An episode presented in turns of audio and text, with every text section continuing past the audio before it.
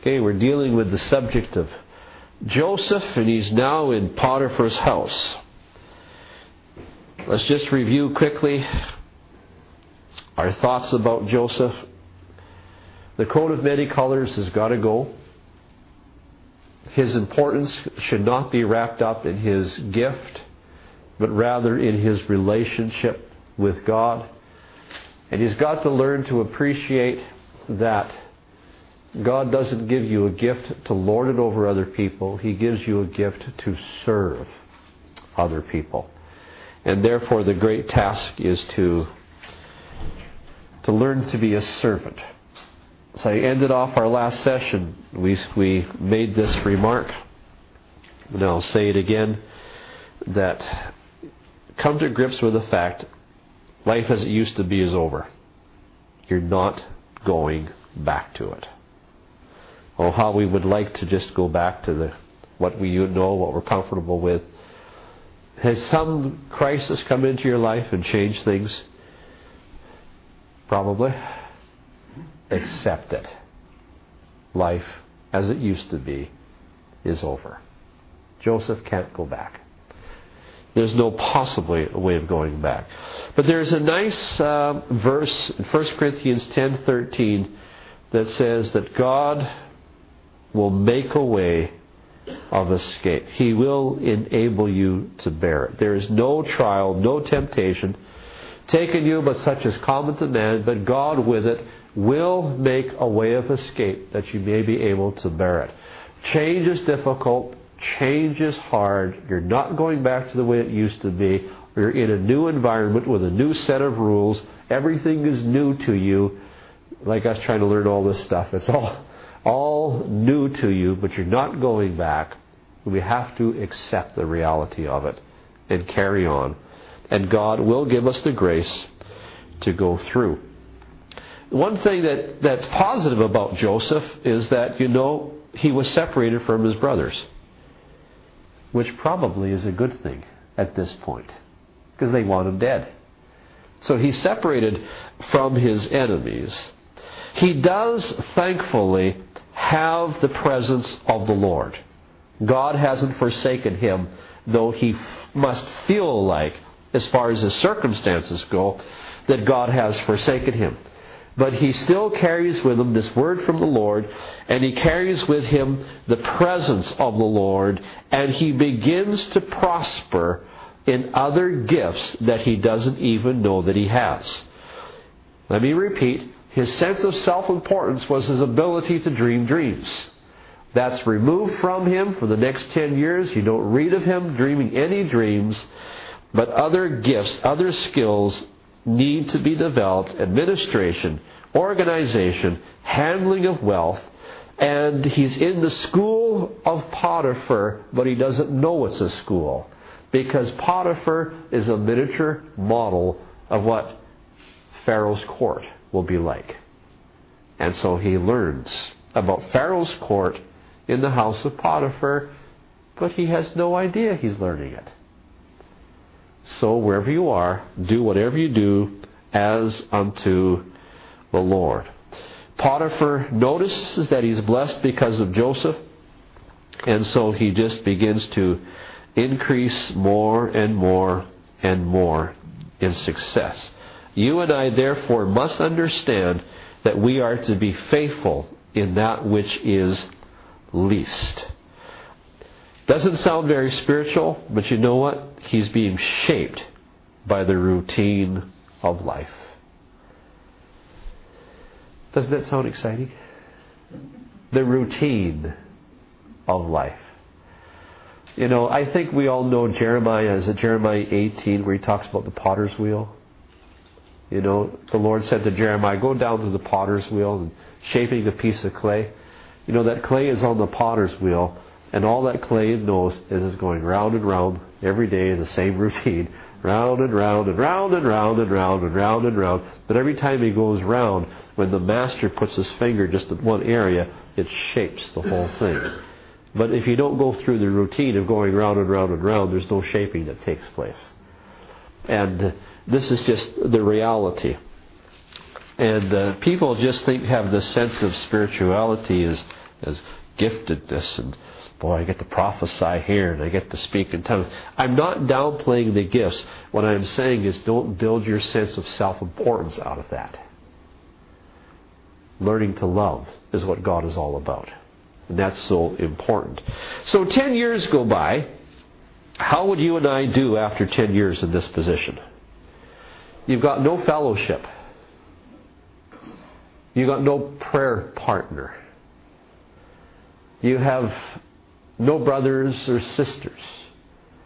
You have no family. You have nobody around you who even holds the same faith system that you have. You are surrounded completely by heathens and you are completely alone. And yet, what's holding you through all of this time is this faith that you've got, which is the substance of things hoped for. No matter what's going on, you just can't deny that God's God's got his hook in you. That word of the Lord is in you. Ten years go by, and I'm sure after ten years, Joseph probably began probably began to ask himself a question. And the question probably would go like this. Is this what God was telling me about? Because, you know, in Potiphar's house I've prospered. In Potiphar's house, well, you know, I'm in authority. And I do have people bowing down to me. Now, I'm just a slave, but I'm the top slave. And is this the fulfillment of what God spoke to me back 10 years ago? Because there are many similarities between that dream and what's happening. But I am sure that Joseph also thought within himself, it might be similar, but there's got to be something more to this. This it, it matches in some ways, but it's not a perfect match. There's got to be something more. Have you ever had that desire in your life when you're looking at your present life and you're saying, but there's got to be something more to that? I'm not satisfied. I'm happy with the progress, but there's still got to be something more. Would you please be careful when you get to that point? You know why? Because all it means is the trial is going to deepen on you. The bow gets stretched back a little more. Every time you have a sense there's got to be more, we've got to dig a deeper foundation in your life. Has to be that way. And so God will allow a time of testing because He wants to see what's in your heart. He allows a time of testing to see what is in your heart. If you refer to Hezekiah in 2 Chronicles chapter 32 and, and verse 31, uh, that the same situation Joseph is in was kind of like Hezekiah but the Bible says that God tested Hezekiah to see what was in his heart. Can he be trusted with greater responsibility? And now there's a new trial happens, but please note with me, it's a new kind of trial. In this particular case, it's sexual temptation. Sexual temptation. I also want you to note that this trial came not when Joseph was low, but when Joseph was riding high. He's the top slave. He's prosperous. He's managed wealth. He's done well. Potiphar loves the guy. Potiphar blessed him because he's blessed by Joseph's administrative skills. Potiphar doesn't even know what he's worth anymore. Just ask the bookkeeper. He's got it all figured out. I don't know. The bookkeeper's happy. I'm happy. I mean, Potiphar just took that, that attitude. He was blessed. And everything that Potiphar owned was under the administrative ability of Joseph. The only one thing Joseph didn't have was Potiphar's wife. That's one situation that Potiphar's wife wanted to change. You see, Joseph had a problem. He was good looking. He was must have been some handsome hulk of a guy. He's in his late twenties. But please note, this happens when Joseph is at the height of his career, if I could use that phrase. If you being a slave is a career, but He's at the height of his game. He's blessed, he's popular, he's prosperous. When that happens, new trials will come into your life that don't come other times in your life. This one of sexual temptation, I am sure that everyone on planet Earth goes through this. I am sure that there's not a single person that is exempt from such temptation and such a trial. Now, let me ask you a question. If you had waited for 10 years, and you're faithful for 10 years, and you seem to be blessed for 10 years, and you're at the top of your game for where you're at after 10 years, but life doesn't seem to be going any further than this. There's no promise of anything beyond this. When sexual temptation comes, then why not give in to it? Who's going to find out about it? Joseph, are you going to tell? I don't think so. Do you think Potiphar's wife is going to tell? I don't think so. As a matter of fact, I think uh, if you want to keep your career, you better keep Potiphar's wife happy. Because I am sure she can mess up your life if she wants to. So why don't you bow to her pressure because your future really is in her hands? Why not enjoy yourself? Why not? I mean, are you going to bring dishonor upon your family? What family? You're alone. He's got nothing to lose, does he? Why not? Well, chapter 39 and verse 9, Joseph's response was, I cannot do this in God's sight. When he said in God's sight, what that meant is that he knew he is living in the sight of God. He knew that God was involved in his day to day routine of life. He knew that he was living in the presence and in the sight of God, and he knew, even though the Ten Commandments weren't going to be written for hundreds of years later, he still knew that this is an offense against God. And everybody has got to pass this test. And I think there needs to be something said, and somebody needs to have the, the courage to stand up and say it. Sexual sin can be forgiven, but it's not easily forgotten. All I have to do is mention a couple of popular names of TV preachers, and I'll bet you the first thing you think about is not the good they've done, not the mission work done. You will remember their affairs before anything else. And when I go overseas and when I teach, I teach quite a bit on the subject of trust. All ministry is a trust. People trust you. You might be a great prophet. You might be the prince of preachers. You might be highly anointed with gifts.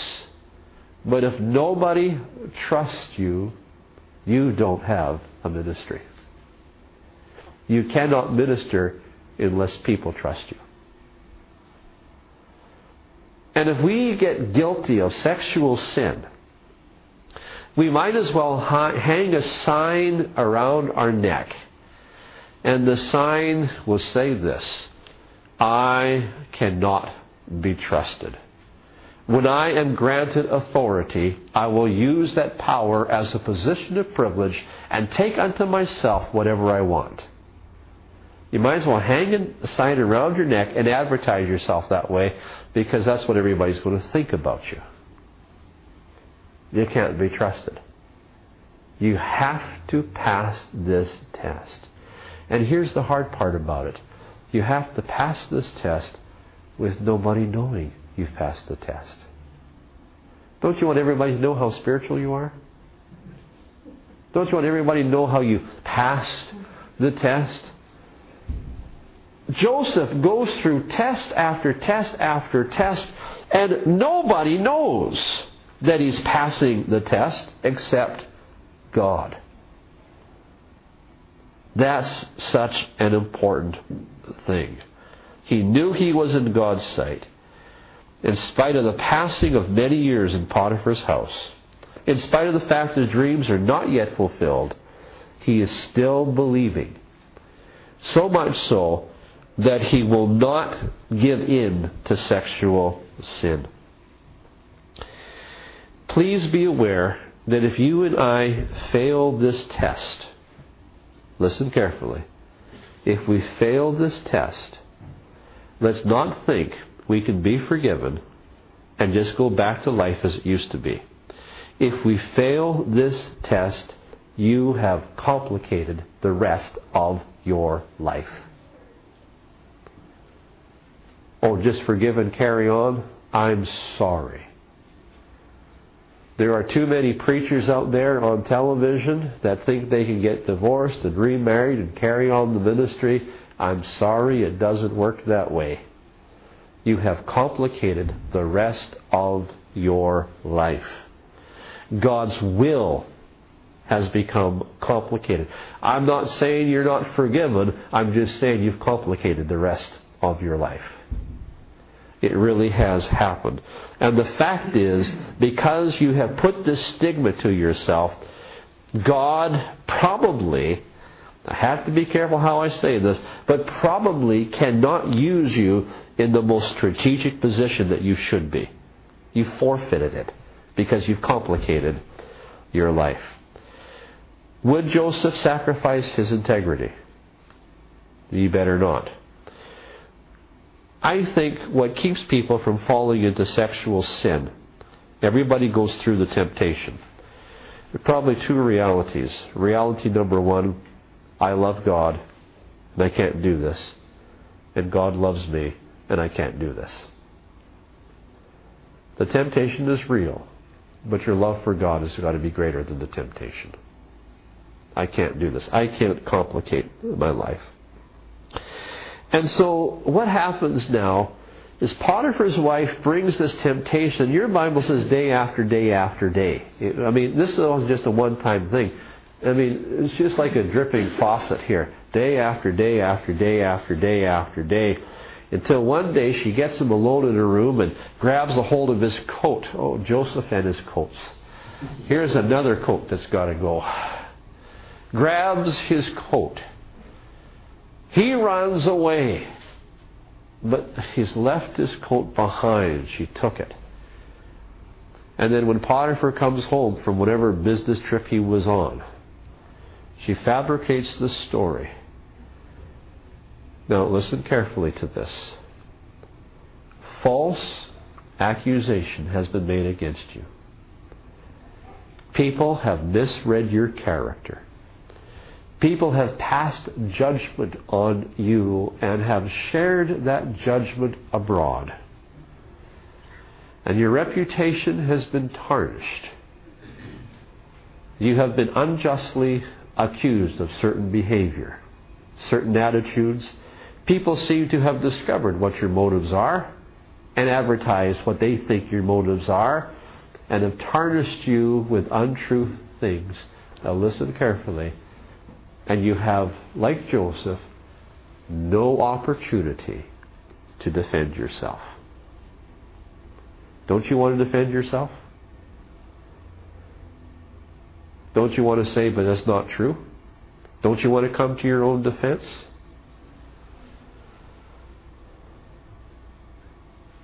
When this happens to you, oh, would you please listen to the words of Jesus?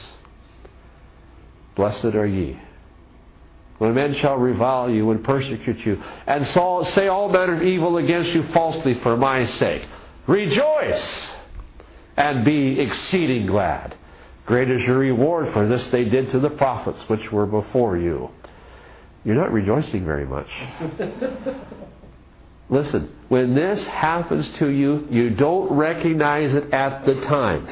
But the truth is, when this happens, when some crisis has happened, things have fallen out, and people misread your character, misread your motives, and judge you and advertise these false statements about you all over the place, if you have ears to hear, God has just done you a favor.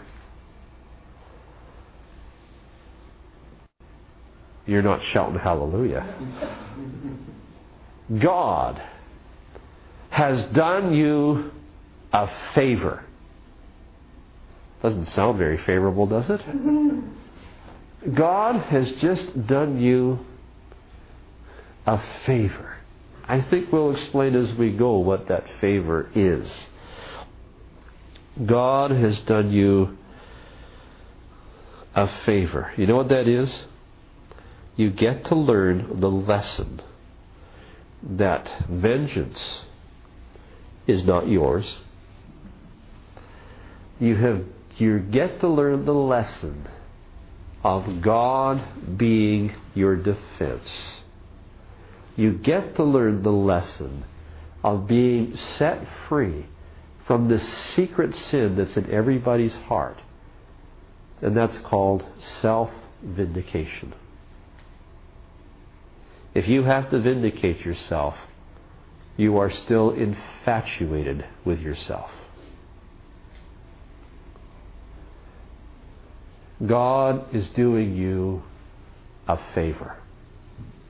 Oh, but we want to get mad. We want to get angry. We want to, you know, pound the desk. We want to slam the door. We want to do something. We want to advertise. It's not this way. And we, the more you try to defend yourself, the more the fight gets going and going and going. And hey, God's doing you a favor.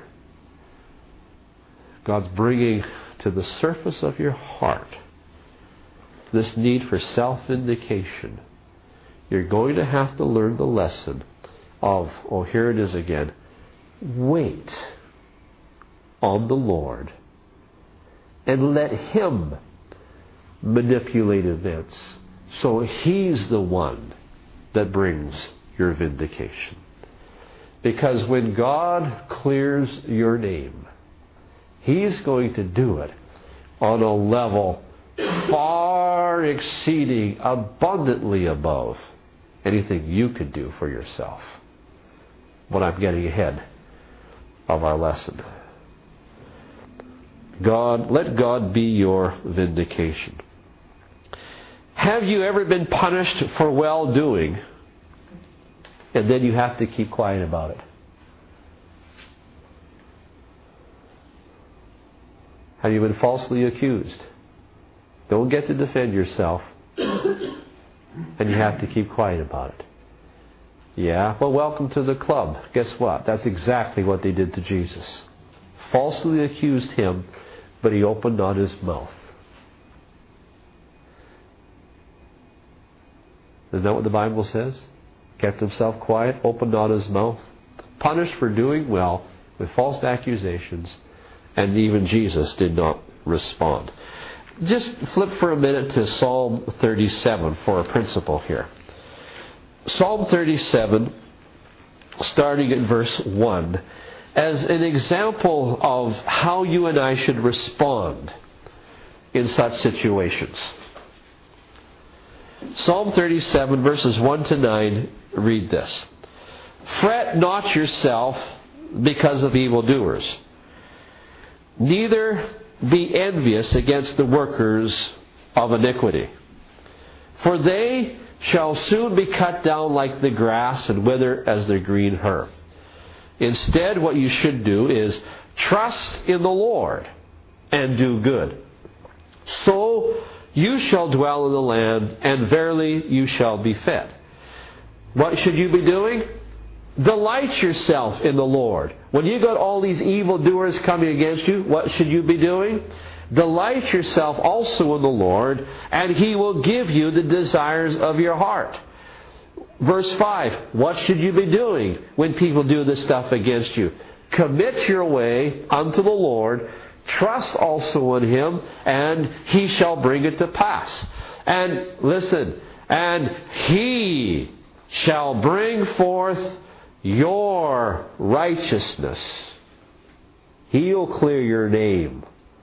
He shall bring forth your righteousness as the light and your judgment as the noonday. Therefore, in verse 7, what you should be doing is rest in the Lord and wait. Ooh. And what? And how should you wait? Patiently. You want to take matters into your own hands and clear your name, don't you? When all these false accusations are being spread, well, you know what so and so did, and you know what she did, and you know what he did, and, and it goes on, the gossip goes on, and you want to clear yourself, what should you be doing? Wait patiently for Him. Don't fret yourself. Please, verse 6 He will bring forth your righteousness. God's doing you a favor when this happens. Rest in the Lord. Wait patiently for Him. Do not fret yourself because of him that prospers in his way because of the man who brings wicked devices to pass. Cease from anger. Don't respond in anger to this. Forsake wrath. Don't fret yourself in any way to get involved in any of this. Don't do any evil because the evil doers, they'll be cut off, but those that wait, come on, those that hang out here, those that wait upon the Lord, they're the ones who will inherit the earth then you could just keep reading. That's the response you're supposed to have. Joseph had no opportunity to defend himself from false accusations. None.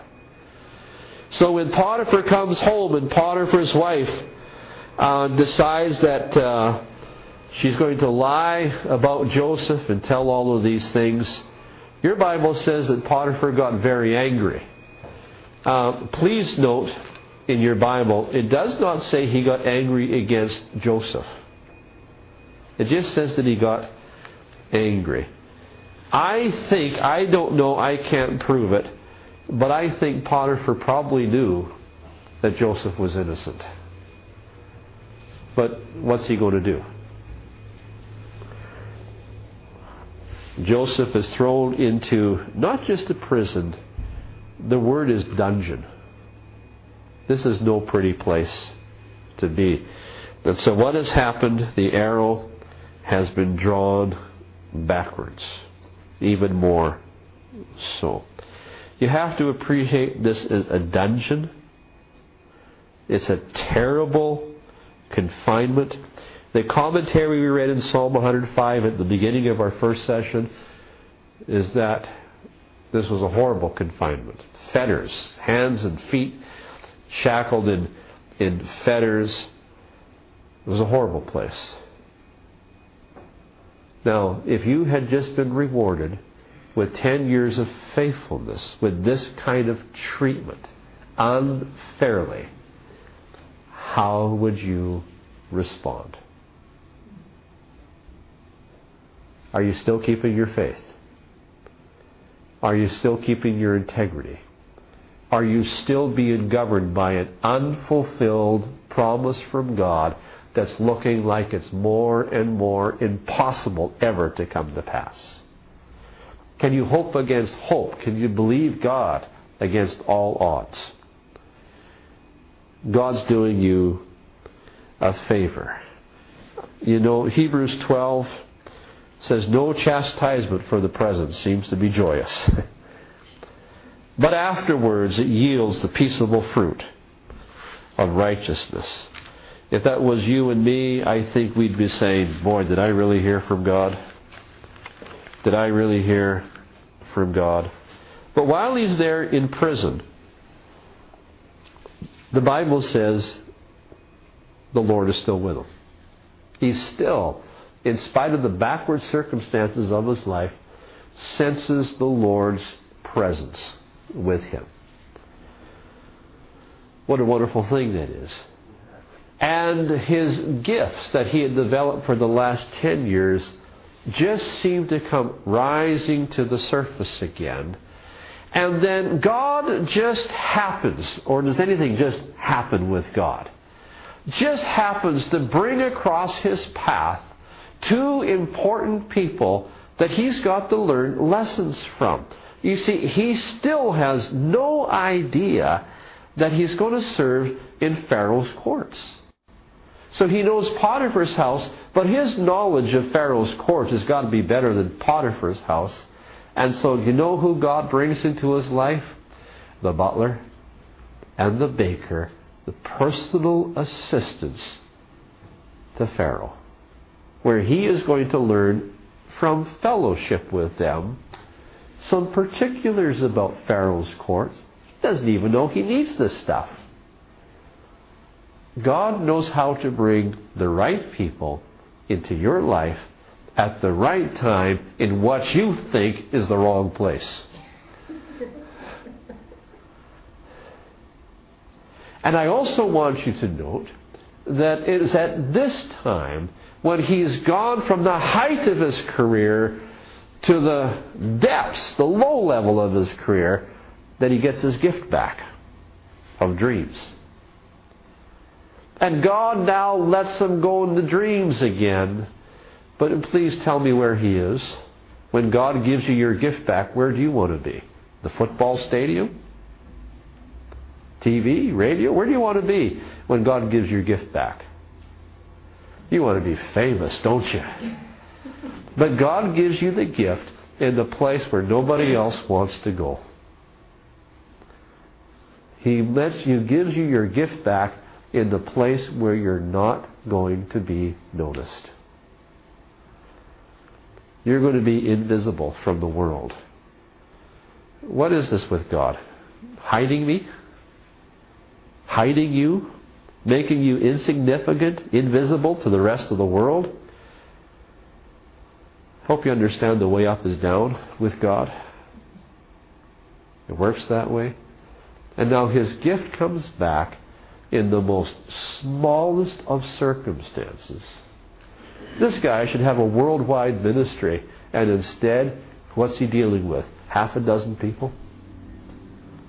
The most insignificant place possible, where he's totally unnoticed by the rest of the world. That's the act of God. That's when you get your gift back. Because we're going to see if you can serve with six people or do you need 6,000 before you open your mouth? We're going to see if you're a servant. Because here's the difference now. When he gets his gift back, the emphasis is no longer on his giftedness. That's what he was when he was 17. I'm important because I have this gift. Now that he's approaching near 28, 27, 28 years old now, He's gone through the disciplines of life. He's been molded by the routines of life. He's been molded by severe, difficult trial. He's died somewhat to himself, as we'll see, not very perfectly, but he's died somewhat to himself. And now that he gets his gift back and he has his charismatic ability back, his emphasis is not on his gift anymore. His emphasis is on the butler and the baker. Did you catch that? The gift is no longer important to him. What's important is the butler and the baker. And the gift is just a tool through which to love and serve others. Before, the gift was my sense of identity. Now he's learned to love. Remember, he was sold as a servant. God has spent 10 years teaching him what it is to be a servant. And now that some of that's worked into his heart, now all he does is use his gift to serve others. It's the others who are important, not his gift. Can you and I get to that point? Sometimes our self worth is in what we do. You know, if we're an instrument, sometimes our sense of self worth is is just built into our ability to prophesy or speak in tongues or or whatever. No, our identity be better be that of a servant. We just serve others in the most obscure places with the gift that God has given us. If you can't pass that test, well, you might stay in prison a little longer. And it just so happens that one day the butler and the baker wake up, and or does anything just so happen? Wake up one day and they're both quite sad. And Joseph, who seems to now be observant of other people's behavior, see, he's, he's, he's, he's, learned to care for people. And he's noticing little things like they're a little downcast, and that catches his attention. So When, when he was 17, the only thing in his mind was how important he was. Now he's noticing, why, why are you cast down? And they say, well, we dreamed a dream, and we're so terrible about these dreams, terrified. We don't know what they mean and what's going on and what's happening. And, and well, I know something about dreams. Try me.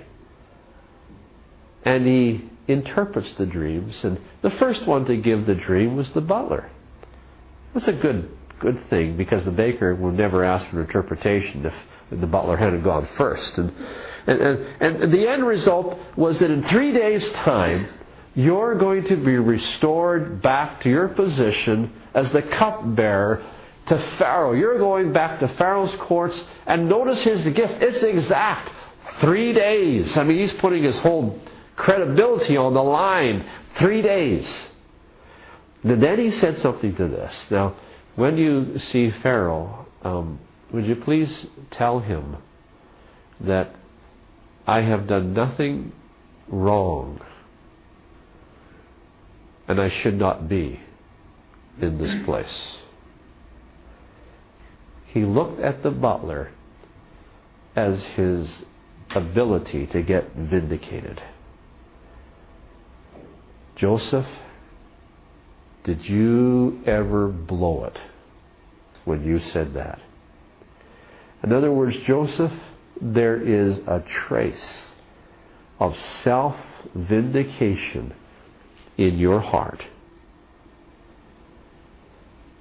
And that proves to me, thus saith the Lord, you cannot yet be trusted with authority the way I want to give you authority.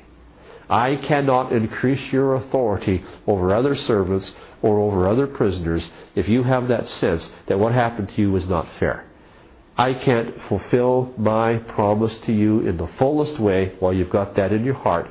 Because you know what you'll do with that authority? If you've got vindictiveness in you, you know what you're going to do? You're going to abuse that authority and punish those you're supposed to be saving. Well, when the baker heard that the interpretation was good to the butler, can I tell you my dream? Well, it didn't come out so good. In three days, you're going to be executed. Three days' time was Pharaoh's birthday, and sure enough, it happened just as Joseph interpreted. The hanger, the, the, the baker was hanged. The butler, the cupbearer, was indeed restored back to Pharaoh but the Bible says the butler forgot Joseph. Nobody wants to bring up to Pharaoh. Pharaoh, remember that time you got really angry with me and threw me in prison? Nobody wants to start a conversation like that with Pharaoh. And the Bible says the butler forgot him. You know why God allowed that to happen? Because Joseph was not yet dead to himself. All these years have gone by, but Joseph was not yet dead to himself. There was still vindictiveness after all of these years, after all this success, after all this maturity, after all this growth. There is still self vindictiveness, which means he cannot yet be trusted to save those who have hurt him in his life.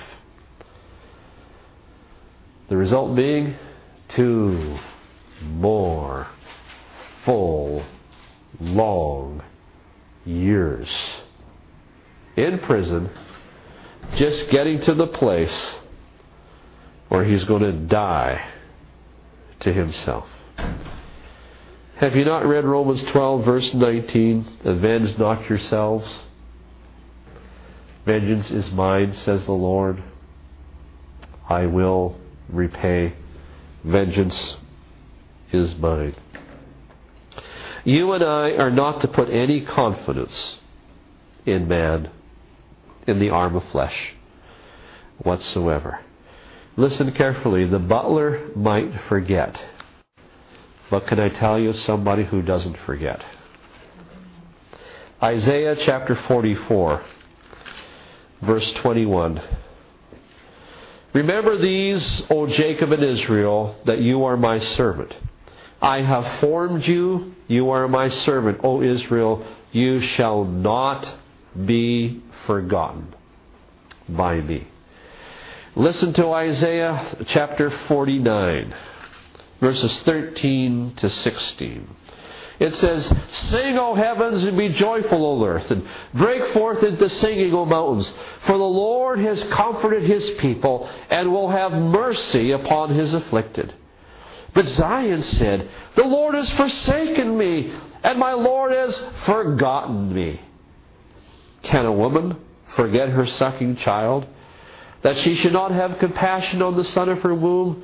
Yea, they may forget, yet will I not forget you.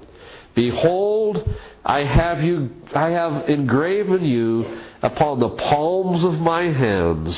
Your walls are continually before me. You're always in my memory. Oh, should I put it in these words? God, God, God got a tattoo. And what he did is he tattooed you, a picture of you, in the palms of his hands. You're always in his memory. No matter how we feel.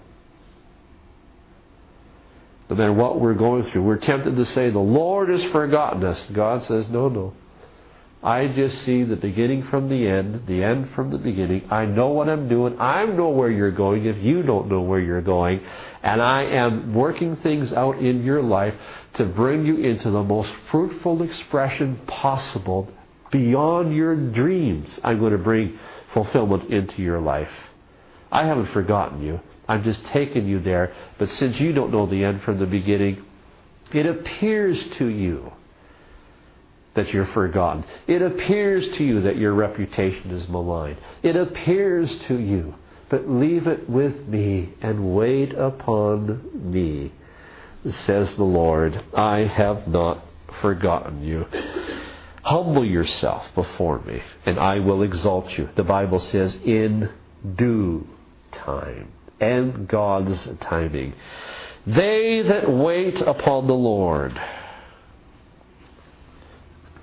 shall renew their strength. Can I read that to you out of the Hebrew? They that wait and wait and wait and wait for God. Exchange their strength. It's not you throwing the arrow, it's God loading the arrow. It's an exchange of strength. But it takes waiting on the Lord for that to happen. Now, it just so happens, or does anything just so happen? It just so happens that Pharaoh has to have a couple of dreams as well. You remember the dreams? He's troubled in the night, and the one dream is about skinny, ugly cows and seven fat cows, and the seven fat cows get eaten up by the ugly, skinny cows, and after the skinny, ugly cows finish eating the beautiful fat cows, they're still ugly and skinny. You know, do you remember the other dream about the corn? I mean, seven awful corn and terrible withered things and they eat up the seven good ears of corn and when they're finished eating it up well, they're still skinny corn. When does god's time come into your life?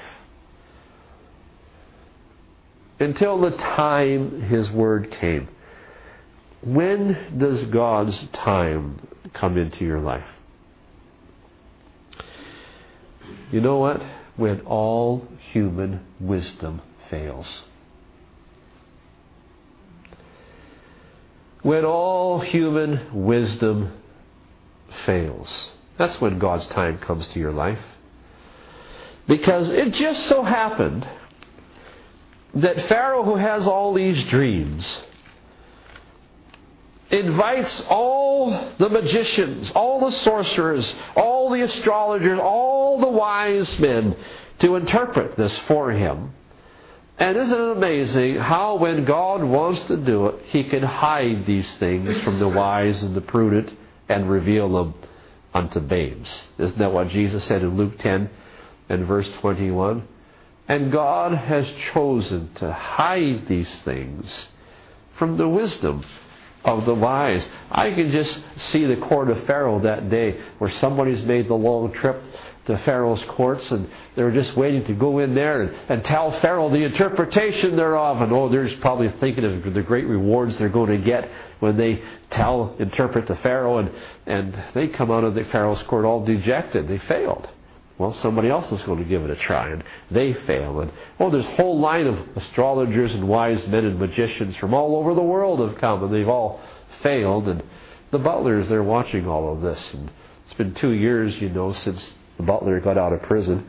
And he's watching all of this, and, and Pharaoh's not happy, and none of these wise men are happy. And the butler says, Well, excuse me, but can I offer a suggestion? Um, I had a dream, and the baker had a dream, and we were in your position. It's amazing how God just puts people together, right? You think you're going backwards, you're just meeting key people that are going to promote you. And this Hebrew slave, well, he interpreted our dreams, and they came to pass exactly to the letter what, what he interpreted. And, and Boy, Pharaoh is so fed up with the wisdom of this world that he'll try anything. God knows how to manipulate world events when it's time. Have you ever tried to open a door before it's time? It just doesn't open. And have you ever noticed when God decides to open a door, if He needs to stop the sun, He'll do it for you. He can manipulate the whole universe to make a door open for you when it's time. Oh, the timing of the Lord.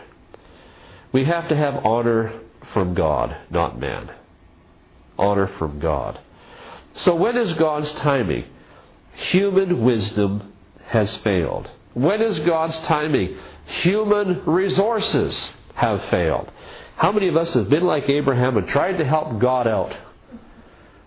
come up with plans and designs and all this. We're going to help God out, but it's premature timing wise. In the kingdom of heaven, timing is everything. When is God's time? He works successfully at the exact point we fail. That's when it's God's time.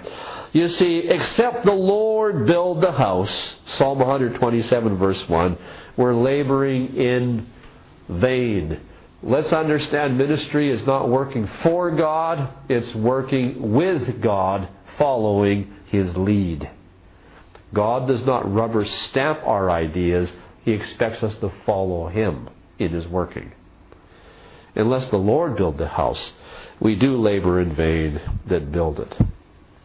And I want you to note in this story about Joseph that God put it all together. You will please note with me that Joseph had absolutely nothing to do with putting this together.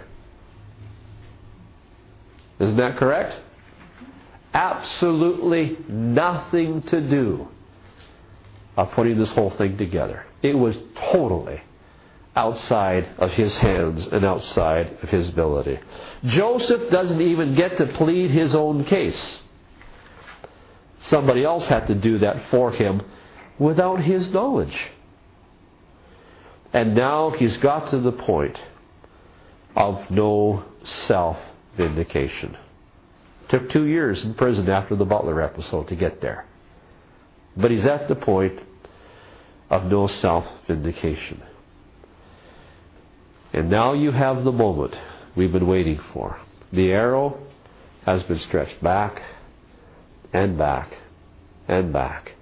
We are now 13 years of severe pressure the wrong direction. And that last two years was a real jerk back. But the Lord was with him. And now he has died. When's God's timing? When you're dead. If you hurry up and die, you might speed up God's schedule.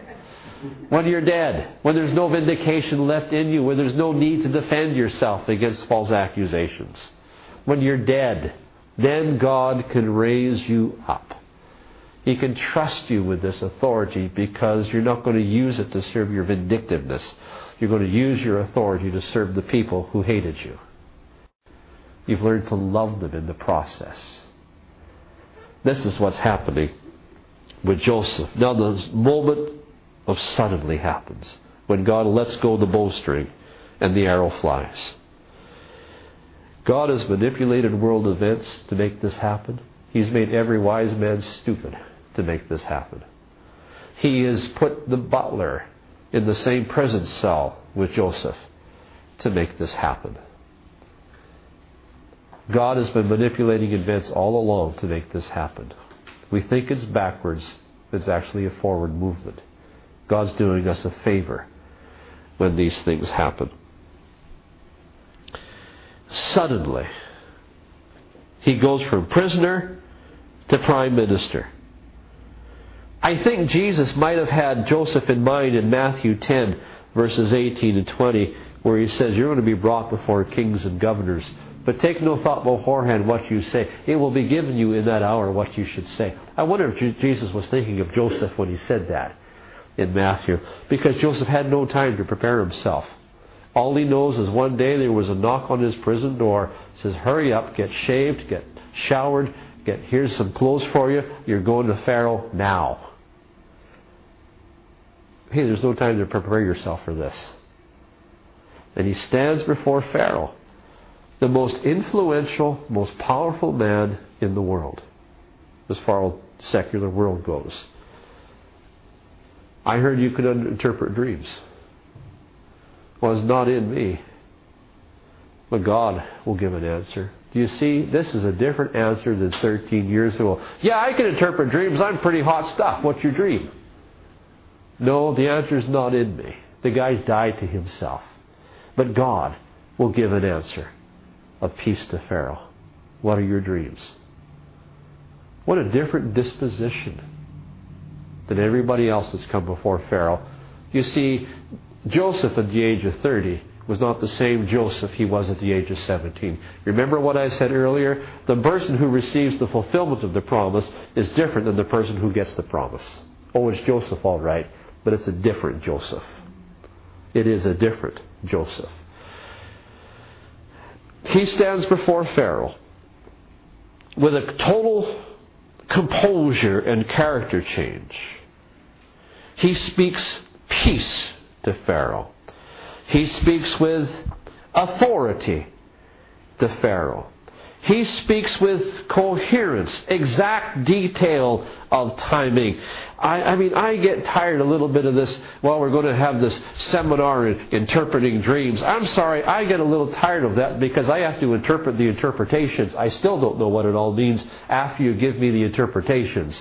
Joseph, you didn't have to, when he interpreted a dream, you knew exactly. He said three years, seven days, five things. I mean, he gave it exact. You didn't have to wonder what the interpretation was.